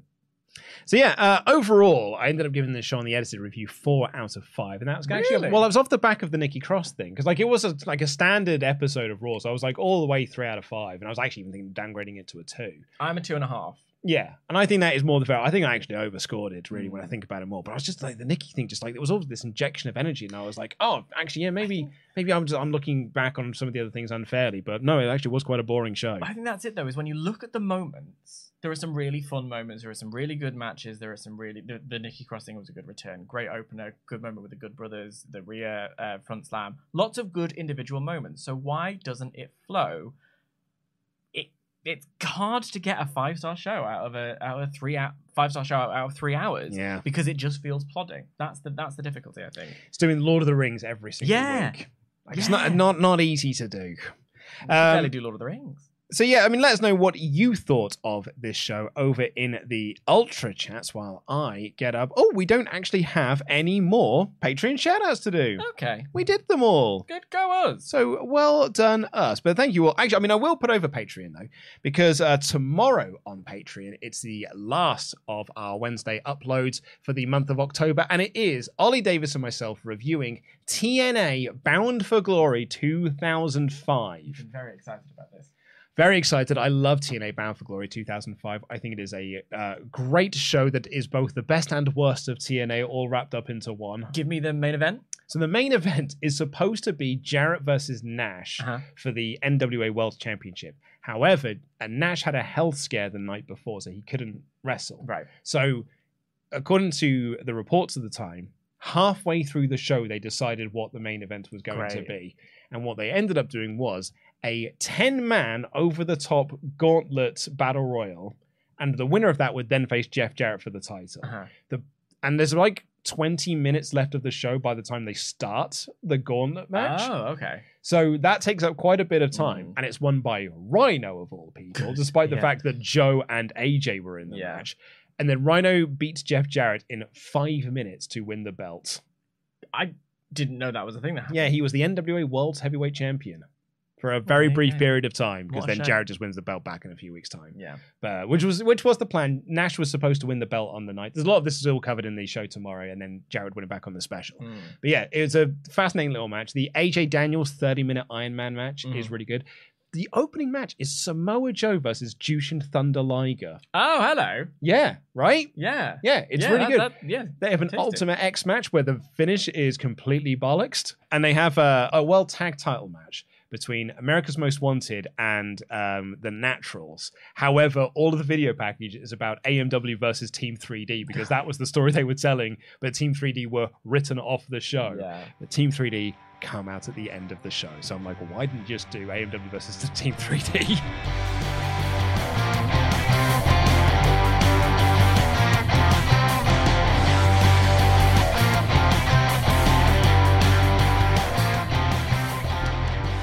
Uh, but anyway, let's get into the rest of your remaining Ultra Chats. That'll be available tomorrow at patreon.com forward slash Wrestle Talk. This is ding ding ding, your last call to get subs in. And sorry, get your chats in because I was pressing the subs button. I got it working. Sky Shadowrun says, Hey, hey, hope you're doing well. I would absolutely love a sanity return. I think everyone deserves a second chance after Vince, honestly. My biggest deal breaker is they must have that music back. Most of the entrance music is so generic nowadays. I Ain't that agree. the truth? Often you, you hear a music hit and then you're like, who's this? No and you're idea. waiting for the. It's the same way as when uh, they had that massive close up on Roman going, who's this? um, although ironically now AJ has one of the most iconic and noticeable Mm. entrance themes. Um, but yeah, I agree with you completely. Uh, the poll result of would you like to see Sanity back in WWE? 74% said yes. so that's yeah, very nice to see. Rob Buck says, Hello, gents. California never gets old. Also, even though Nikki attacked all the damage control, I really think we're uh, having her on the. I think we have our War Games team set. That's what we were talking about earlier. Maybe Bayley manipulates Nikki because it's better to have her with them than against them, just a thought. Yeah, we've got the the women, the the, the babyface female war games teams there. We have needed one extra on the on the damage control side, and maybe Nikki is that person. Yeah. Ziggy Gamma says props to R-Truth for dropping a Grand Slam reference when he pointed at the Miz during his round. He did do that. Benny Two Boy, Grand Slam, isn't he? Twice the Grand Slam. I, I don't care. The Miz Supremacy. The lo- there's loads of people who are Grand Slam champions. Dolph Ziggler's Yeah, but there aren't many people who are two-time Grand Slam champions like Mike the Miz Mizanin. Reality check for Luke Owen. Next. Benny Boy 004. Probably the minority here, but I'd be up for a Gargano R-Truth tag team. you are in the minority there. Yep. oh yeah. Uh, my buddy Cliff here, N64 Life, said, Hello, you two, from Maladel Pal, Pal Plata? Mel, Yeah. Mel Del Plata. Plata, uh, from uh, in Argentina. Um, I watched Raw live last night as a respectable time for once. Yeah. I've just joined, so I've no idea where you are on the show. But my addition is I like the silliness of the R-Truth segment. Silly nonsense for the win. I did have a laugh at it, Luke. I'm Yeah. sorry. I did. You're right. But, But Jim, I mean, like, here's the thing. My reaction to it was like, R-Truth coming out here and doing a full three minute rap and then doing a jinx joke with Gargano is befitting of this Lumis story. it is. I just wish Johnny Gargano wasn't in it. Yes, I, I agree. You know. I said in my edited review that actually a lot of the jokes landed, but the ones that didn't got over like a fart in a spacesuit. That's tr- very, very, very well accurate. Yeah. Finn Brennan, what's the crack, lads? Hope you're doing well. I've just got off a seven hour shift, which sucks, but it means I get to Ultra Chat live. Who do you think Uncle Howdy will be? Bray Wyatt. Yeah. Yeah. I think it's all of them are Bray All Wyatt. Every single one of them is Bray Wyatt. I think that's the Wyatt Six. Mm. It's all different versions of him. And I like that idea. Me too. I love it. Yeah. Jack Oss, just all kinds of Wyatt stuff, uh, said, Hey guys, waiting for your podcast. Excuse me. I just wanted to ask, what do you feel about Bianca Belair as champion currently? Personally, I can't wait for Bayley or someone else to take it off her. Very one dimensional and boring reign. I feel like she has no story. That's the problem. I think that I like the fact I liked it's it's it's a bit bobbled, isn't it? It's a bit Bobby Bobby Lashley. I quite liked the promo backstage with uh, my love of my life, Cathy Kelley, because she uh, it, it, when you're out in the ring, I think there's a little bit of baggage because you're looking for audience reaction and things like that. And I think that when she's in that scenario, Bianca's promos aren't as good as they could be. Backstage, you get a level of intensity, and I'm actually when she when she delivers in the ring every single time. This match was great. The ladder match was really entertaining. Awesome. Um, I I think it is a lack of a story. I think that's the main problem. Yeah. Um, I actually, I'm going to disagree with you on a point you made earlier. I, I think the reason that you and Cathy will get divorced is because she's on the road so much, and she would feel very bad that she's leaving you at home so much. And she's like, "You're too much of a nice guy, Dan. I'm you happy to to travel with her." you need to go out there and spread your wings and find someone you can be with all the time and be able to give your love to all the time." I'll follow you, Cathy. I'll follow you anywhere you go. but not in a creepy way. No, no, no, in like a respectful. I'll do my other things while I'm. I thought I'm freelance, so I can work from anywhere. I can hot desk. You know, that, that's not a problem. In a In a respectful, way. way. Yeah, yeah, yeah. No, no simping here, thank you. Although a lot of simping. Yeah, yeah, yeah. Um, Sarah Stank said one out of five show, too many distraction finishes, plus just some genuinely terrible television. Also, I don't care about sanity, so the idea of coming back does nothing for me. I Was really hoping we'd see some big changes in WWE with the old man gone, but no. I think that's unfair because I think we've seen major changes across this show. What one one okay to bad show Yeah. does not undo all of the good work that Triple H has done up until this point. I agree completely. I, I, I, I think there has been some really exciting, really engaging moments, and I think even within the show, a focus on wrestling and a focus on longer matches is evidence of that. I, however, do agree that this show was one like one to two out of five. Yeah. Um, you know, Gal Monroe may only be a few weeks in, but uh, for me, Kevin Patrick isn't ready to lead Raw. He's more of a voiceover, a highlight show guy. Thoughts on JBL replacing KP to be color commentary with Corey taking the main lead?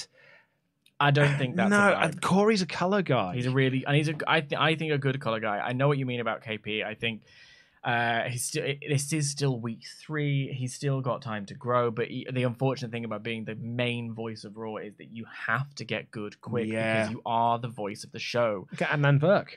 Yeah. And, and then Virk just like they, they put him out there and he floundered and they Yeah. were like, this isn't working. It's just not working. I th- I think it's hard to do. I think that um you know even Michael Cole you know took a long time Oh. and only recently he's only been able to find his stride. Look at Cole in '99. Yeah. awful. Yeah. awful, awful commentator. Mm. And it took him a dog really poop. long. the dog poop. Steel stairs. What a Mm. chair shot. like it's lots of bad Michael Cole stuff, but like he did get better over time. Yeah. And it does take time to get this. But yeah, for me, Kevin's not working currently, but I'm not ready to give the give him the heave ho just yet. Also, the idea of JBL and Corey, that's two heels. Do, no, and no, I can't be no. doing with two heels. To me, I'm I'm I I mean I, it's Mauro Ranallo, but then he doesn't want to travel, so you know. Yeah. What are you gonna do? Uh, Gabriel Reyes said, I'm already reading into this, but I took Bayley pushing the camera down as a ruse, mainly because they typically show the beatdowns. Like maybe Candice has aligned with Damage Control. It'll be a shock heel turn at War Games. Triple H does love his heels. That's an interesting thought because we didn't see the No, we beatdown, did and I, I always we? say if it's not on screen, it's not canon. That's right. So Uh, do you think people like Gargano are struggling to get over because they're not used to the main, uh, they're not used to the main roster crowd, and they're used to the NXT crowd, which are different audiences entirely? How do you think Triple H could adapt them to the new audience? It's it's let's retraining the audience to um, like to we're having longer matches, and these are the things that you Yeah. you get into. You're right, like it is the WWE audience has been trained for the last 40 years Mm. to accept a certain style of match and now they're being like and now here's a completely new style that we're going to be presenting on tv so it's going to take it's just going to take time to delicate mix. but the best thing that Triple H can do is to not panic and hit the reset button and go back to an old way. Is to keep going and be like, no, this is the new thing that we're doing. And this is why when we talk about the like when I brought up the trio titles before, in my head when I think about the show, I'm thinking rather than having it be three hours of Raw, I'm thinking of it breaking up those three hours and having one hour where it's like almost like a, a mini show in and of itself, and then you have the main storyline shows where it's like, or, or, you know, they used to have like Warzone and then Raw is War. Mhm. have a different vibe for each of them. They used to do it on Nitro as well. I don't know. There's something. It's it's it is retraining the crowd. It's it's letting the casual viewer know that there's a different energy to the show because this show has been made this way for 20 plus years. Really, if you go back to watch anything from 2014, 2012, even like it, it it's all very homogenous and very similar. Um, and if we're looking to put a bit of intensity back, we're looking to change the style of wrestler that the, the casual audience and the audience who are going to pay their tickets to come to the show to see. That takes time. Mhm. So it's it, you're exactly right. It's not panicking and, and, and just trusting in your vision, trusting that eventually it, it will come good. Yeah. and I hope it will. Uh, I'll hot tag to you for uh, Okay. Chris's chat here. Where are we? There we go. Uh, hi guys, nothing on Raw this week, but I wanted to ask if you've seen Alexa's interview with Metro, where she speaks how all the hate and cruelty she gets on a daily basis affects her. If you think she's more likely to walk away from the industry entirely in 2023, I mean, she looks like she's she's not looked like she's having a good time. She's had a bad year Yeah, in terms of like, oh, she's had nothing to do No. all year long. and and she said I actually haven't read the full interview, but I have read uh, uh, highlights from it, and she did say that you know it, it it's the negativity people can. She's she's been on record as saying people are allowed to have their opinion. She's also saying that like when that opinion goes too far and becomes about the person rather than about the character that they're yeah. playing on television, that's too much. She said she talked about being emotionally and physically exhausted, and then you get that on top of it, and it's just one step too far. This is why I think an off season. I think having wrestlers not it doesn't you don't have to be injured to be allowed to go on holiday for a little bit. Have you as a performer refreshed, have your character refreshed, and you come back and there's something to do. Is a really positive thing for you know. They always talk about how wrestling has no off season. I think maybe it should. I don't want to see her walk away entirely. I wouldn't blame her for having a break. You remember Jericho took a break in like 2005, 2007 mm. to go off and do Fozzy, came back re-energized. There's something to be said for it. There really is, yeah. And like you know, we we we talk about this a lot, but hate online is there's no there's no place for No. it. Like attacking someone for, personally for a wrestling character you portray on screen, like it's like it's it's one thing when people like come after me and send me crack online Yeah. because like I gave some opinions that they don't agree with, This and and, and then you know start calling you names and saying this that and the other. That's, that's one thing, but I'm not I'm not playing a character. No. But like people going after Alexa because like she ruined the Fiend or whatever is a completely different thing. Like the, that's not your target of your ire. The uh, the ire should be going towards WWE for bad creative. and Vince McMahon for picking that character off him and giving it to her instead. Yeah. And it's this whole thing of of not being able to see the, the wood for the trees and keyboard warriors and all of this stuff like that. Because like having been a person with a public facing like uh, job for the past ten years, it does get to you. At the end of the day, you're still a person, and like like you say, doesn't on in this context. If you don't agree with an opinion that I have about wrestling show, that's fine. If you're going to say you own you're a, AEW mark or a shill or anything like that, it's fundamentally incorrect because we say good things about and bad things about both shows. It's when you start getting personal. In my experience, if you start talking about a person's look, about a person's character, about a person's I mean I mean personal character, not character on television. You start talking about the the their physical appearance or their attributes and you start it, it gets really toxic and it does affect you on a personal level. And I'm a YouTuber from Britain, right? She's international superstar Alexa Bliss. I can't imagine what that's like for her. So I would highly think before you tweet and give these people a little break. Yeah. You know? Uh, yeah, Aaron says, uh, "Hi guys, Raw really needs a top champion. With AEW having too many belts, it's the opposite for WWE. Oh wait, we have Quizlemania champions.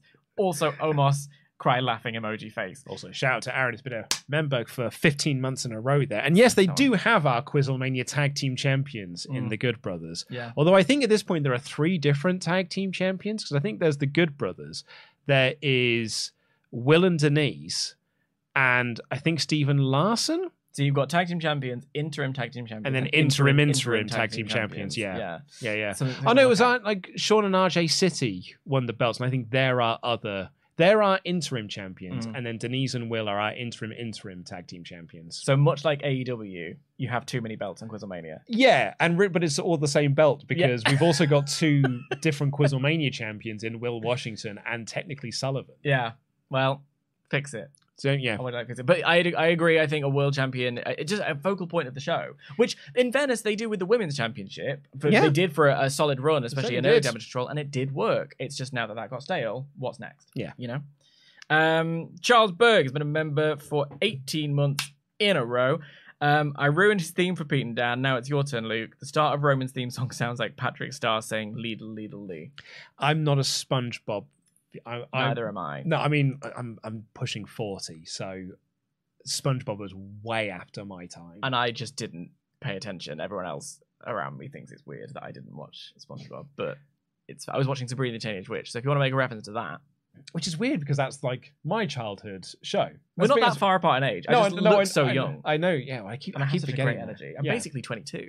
Um, so yeah, I, I have seen the movie though. Seen the the, the first SpongeBob movie. movie. and it's it's very very funny. Yeah, Uh, but I, I I do not know what Patrick saying "leader leader Lee" sounds. but like. rest assured, Pete was very upset about that. So, Yeah. yeah. Well, that I grand. I'm grand. I, I'm I'm glad that it ruined Pete's day. uh, Sky Shadowrun says, "Hey again. I was wondering if you could please explain the idea of Triple H removing gimmick premium live events. I never got to watch takeovers before 2.0 took over, so I was wondering if that meant no elimination chamber or Hell in a Cell and the rest. I think it means this was actually what we were going to do as our um, content club episode last week Mm. before you know everything else happened. Um, so I think it means more like Hell in a Cell. It's removing TLC. Mm. It's removing, um, I suppose not Extreme Rules, but I think those are the two kind of main culprits. Uh, I, and actually, you know what? I actually wouldn't be against them removing Elimination Chamber and just saving the Elimination Chamber to just do sporadically throughout the year, or you know, once a year, but it doesn't have to be at Elimination Chamber.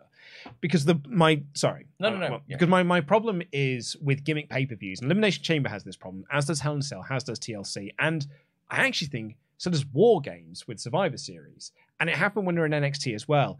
You have already assigned yourself a gimmick match that you have to do at that show, as opposed to arriving at that gimmick match Mhm. when the storyline requires it. So, like in NXT, every late October, November time, all of a sudden, four lads would just crop up to have a match against the un- uh, Undisputed Era. And it's like these four lads, all of a sudden, four lads have got, you know, beef with them and we have to like come together to do war games. But it's always in November.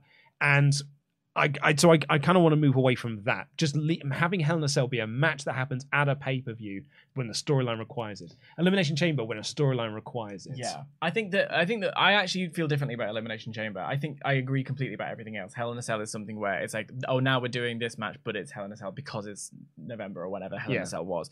I think uh, it should be the point that the story builds so much that the only way these two can be contained is Hell in a Cell, and you should wait for it. In fact, I stop the event and don't give us a Hell in a Cell match for a couple of years. Yeah, yeah. because it needs to have that. You know, that I remember that um, uh, the the the uh, who was it? It was Nash and Triple H, and, and Austin was like Hell in a Cell, and it was like whoa. Um, it's that same you know kind of reaction that you're after. Elimination Chamber feels different for me because it's a multi-person match, and because of the nature of the match, I actually quite and especially when there were two champions, I actually quite liked the fact that we had the, the because there is one famous gimmick pay per view that nobody brings up in this conversation Royal Rumble. the Royal Rumble. And why? Because it's the Royal Rumble is about an opportunity for, for later. When if you didn't win the Royal Rumble, you have your second opportunity to get into the main event of WrestleMania. So if you manage to win the Elimination Chamber, cool. Um, that for me is how you deploy something like that. Maybe you move around. Money in the Bank is a similar thing. I like the idea of there being a pay per view. It's this year's the opportunity for you to grab this. This, you Mm. know. Then again, I liked the match when it was in um, the- WrestleMania. in, in WrestleMania, but I but I I kind of am not mad about it being a pay per view in its own right because I like that. That's how you do themes right. Just putting on matches in a Hell in a Cell because it's November is not the way to do it. yeah. Um, I quite I wouldn't mind dropping the Money in the Bank pay per view and moving that to just being a, a WrestleMania match again. Problem then- is is that it's you want to do the men and the women's one. Yes. Unless you can unless you stick with being a two night event, then you Yeah. can do one on one night, one on the other that's night. true. That's true. I mean, then but then the argument against that is that it's too many ladder matches, and and you know, do all ladder matches look the same, and does it have the same effect? I quite like Extreme This Rules being two different night. nights, Yeah, as opposed to being on the same show. That's true. That's true. I do like the idea of um, Extreme Rules because it's it's the especially this year when we had stipulations for everyone. They didn't all work, but I like there being a different stipulation match. And this is where you know it's it's that that's a theme that I can get behind. I agree. Yeah, that the yeah. Extreme Rules I, I, for me is not a gimmick pay. It is a gimmick pay per view, but I think it's more like you know when they did Fatal Four Way. Yes. Or Oh, they- God, yeah, You know they did tables ladders. Yeah, exactly. That's kind of thing. I think that's more what we're looking to move away from, I and I, and I'm all for that as Yeah, well. me too. Um, I'll, I'll I'll take this one. Okay. Actually, no. I think it's probably better if you if you read Okay. this. Uh, Larami Eshnar says, I used to be a fan of this channel until Luke had the audacity to say that Mikey was the third best turtle when he is objectively the best. He's Sami Zayn, for God's sake. The order goes Mikey, Raph, Donnie, Leo. Anyway, Cowabunga Dan, but not you, Luke. Look, it all depends on which turtles you had. So, 87 turtles for me. I don't think Mikey is the best one. However, if you said to me it was like 2013, I'd be like, yeah, I think arguably Mikey is the best of the lot.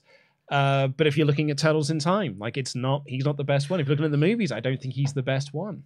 So much analysis between you and the chat and the comments have gone into these turtles that I'll be honest with you entirely passed me by because I was too busy watching Sabrina the Teenage Witch again. Well, again, but I think you fell into a, uh, the poor generation in, in this time because, like, when I, I I was a child, I had the '87 Turtles, and by the time you were of that age, the Turtles were basically dead. And the Turtles just went on hiatus for ten years. Yeah. unless you count the new gener- like the new mutation live action series, which is quite bad. I was born right on the cusp of the 90s. Exactly. so- Yeah. So I think you're, you're the '90s kind of missed the the Turtles bandwagon. It's sort of like it didn't have a '90s; it just had some nostalgia for the '80s one. Then you get into the mid early 2000s, you get the 2003 series, which you know I'm I've got no nostalgic feelings towards. I think it is okay, but if you were a mm. child, then it's the best one. 2013 Turtles though is amazing. It is a quality show. Every single season, bar maybe the last one, is absolutely perfect television. I cannot get enough of it. And Mikey in that show is so, so great. You feel as passionately about these turtles as I feel about Karen Walker from Will and Grace, and I quite respect it. Yeah, I mean, I it I was honestly, but I think if you were to collate them all together, if you to collate all the different variations of them together, I think Mikey's the third best one. He's no he's no Donnie because Donnie's the best one. He's no Raph because Raph's at least got some interesting character to him. But you know, last Ronin, so I, I can't completely go against the lad. Infamously, you have a lot of time on your hands, Luke. So if if you ever, on the many days where you find yourself kicking about with not a lot to do, Mm. uh, if you ever feel like drawing a graph about these, I would like. Oh, I mean, there's a YouTube it. video in all Oh, of yeah? this where you would do like a ranking of all the turtles uh, from all the God different tier. iterations. Yeah, do it through all the comics, the uh, various different iterations of the IDW stuff. There's there's plenty to be done here. Mm. I did talk about doing a turtles podcast at one point. Uh, Infamously unbusy Luke Owen. Find some extra time in your calendar and do it. this was before I started doing my Games Master podcast. I did do like three test episodes of a uh, uh, a Turtles podcast that reviewed all of the 2013 show, and I did it as, as my, on my own. Um, but it's actually quite lonely doing a podcast on your on your time, and I, wanted to, and I wanted to talk about it with a friend. Yeah. So, but maybe maybe it's a bonus episode I'll do on my Games Master podcast at some point. I, I, I'm I'm in full support. You need an outlet. It sounds like because this is now two weeks in a row. Well, it's just I think the turtles are great. And you know, as a, as a multi generational thing, they're awesome. I and I respect that. Yeah. David Evans says. Have you seen the movie? No, The original I don't. I've not seen any. I know that. Um. I nope. That's that's an that's X Men. That's an I mean, I was about to tell an anecdote about something entirely different. the, Um, the original movie, uh, the 1991, is I think arguably the greatest comic book movie ever made. I was a Power Rangers fan. Oh, apparently, yeah. I mean, then you'll probably love the the, the 1990 movie. Then Okay. it's really good. I've interviewed. So here's a, here's a fun Luke Owen story. Please. Um, during my um, so my freelancing days, I woke up one morning and I thought to myself, why was Teenage Mutant Ninja Turtles three the movie so bad? And I was just I was just pondering, I was like, why was this so bad? So I then just used a lot of my resources that I had to reach out to the producer of the movie and then had a Skype conversation with him as to why the movie was so bad. Sometimes life is so weird. And then I just I had a chat with him, and then that led me on to talk to other people about it. And then I just basically interviewed a lot of the people that made all of the live action '90s movies, and and I had an hour and a half conversation with Kevin Eastman on the phone. Ironically, while I was wearing Turtles pajamas because of the uh, the time difference and stuff. And I ended up writing a series of articles uh, about what you know how the uh, live action Teenage Mutant Ninja Turtles movies got made. So you were a Teenage Mutant Ninja scholar. In a way, I mean, yeah, I've I've got I've, I've got lots of audio interviews that I've recorded over the years. Mm. Like I say over the years, over a period of like a month and a half, where I was just chatting with loads of people who made these movies. Um, but yeah, all the, I just woke up one day and I was like, "Why is that movie so bad?" And I called I know. up. I'll call the. I'll, Producer. I'll call the producer. Turns out it's, it's Peter Laird's fault. Yeah. Like that. That's the that was the sum total of our conversation. It's Pe- it's Pe- you, Peter Laird. It's Peter Laird's fault. How could you? Because Peter Laird didn't want them to do stuff that was like from the show and stuff. But anyway, that, that's beside the point. Do you want to do the next chat? Yeah, Sorry, we, I've, we I've, I've, distract- I've down, distracted down you a turtle mine hole. Uh, hi, Luke and Dan. Not directly related to Raw, but I wanted to ask Luke whether you had heard Denise on the Fightful Post show talking about her massive penis. Yeah, I mean, because I have. I mean, I have as well. penis is infamous at this point. Because I always listen to the Fightful Post show and I love Denise and everything. And someone messaged me on Twitter being like, I really want to get Luke's thoughts on this. And I was like, I don't know how to approach this question. And I don't know how what to say. Because my first instinct was to say, Yeah, I've seen it, it's amazing. it's, it's quite something to behold. It's a behemoth. But then I was like, I was like, oh man, people will probably think that's weird. So I've People just take it the wrong way. Yeah, people take it the wrong way. So I've just stayed really quiet on it. But that was my first reaction, to be like, yeah, I've seen it and it's awesome. it's famous among circles in the in the wrestling community. yeah, community. I love Denise so much. I, Um, I I miss Denise. Well, she's too busy focusing on a massive penis. Unfortunately, for the rest of us, it takes Yeah. up a lot of time and energy. You know, and it takes one to know one. It- sure. Uh, Bobby M says, I think Shotzi Blackheart is the perfect fit for the OC. Aesthetically, she just works, and her uh, how goes with the whole too sweet. I I think strong. Shotzi's a good shout. Shotzi's yeah. a very good shout. Shotzi, yeah, actually, I quite like Because Shotzi. because it's that that same thing of there is something about that tank and that energy that fits with you're exactly right fits Yeah. with the Good Brothers vibe like that, they bring to the show. So Yeah. yeah, I, I think that's a good shout. Um, and Cesaro Stang says, I do not want to see WWE try and be AEW and add trios belt." WWE actually needs to get rid of some belts because they actually have too many belts.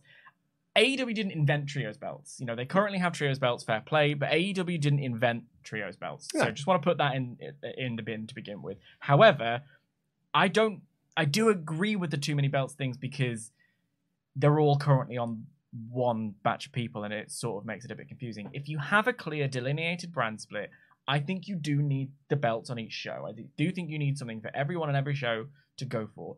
But those that brand split needs to be so separate that it's basically WWE and a different show. That's how you do the too many belts things. Yeah. Um, personally, I like trios wrestling, so I like to see it. I love it as well. Uh, we've gone way too far, it's way too long on this show, so massive apologies to you, Dan, because I know you're a busy, busy boy. Uh, I've got several pubs to go to. Yeah, I mean you do. I, I, we've got I've got things to do. I've got a show to edit. Yeah. But um, and we are going to draw this episode to a close. Thank you all so much for your ultra chats. Thank you all so much for watching this stream, and thank you for indulging me on my TMNT chat, which probably did not need to be on this show. um, but please uh, do press the subscribe button, press the thumbs up. If you're still here and you're still watching, there's 1,200 of you. Please do press that thumbs up button because it really does help out this show, and it helps out this channel as well as we try to get towards 70,000 subscribers. Thank you all so much for watching. We will see you on Thursday for the AEW Dynamite review. Take care, everyone. Jam that jam.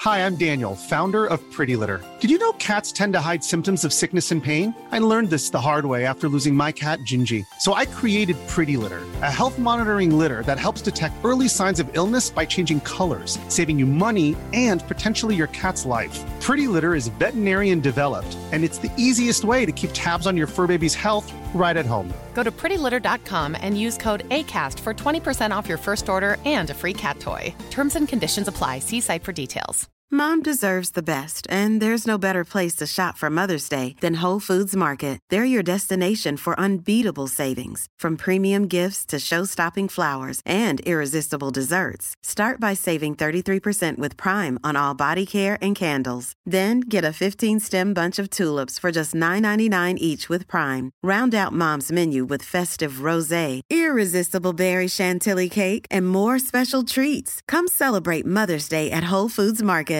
Planning for your next trip? Elevate your travel style with Quince. Quince has all the jet setting essentials you'll want for your next getaway, like European linen, premium luggage options, buttery soft Italian leather bags, and so much more. And is all priced at 50 to 80% less than similar brands. Plus, Quince only works with factories that use safe and ethical manufacturing practices. Pack your bags with high-quality essentials you'll be wearing for vacations to come with Quince. Go to quince.com slash pack for free shipping and 365-day returns.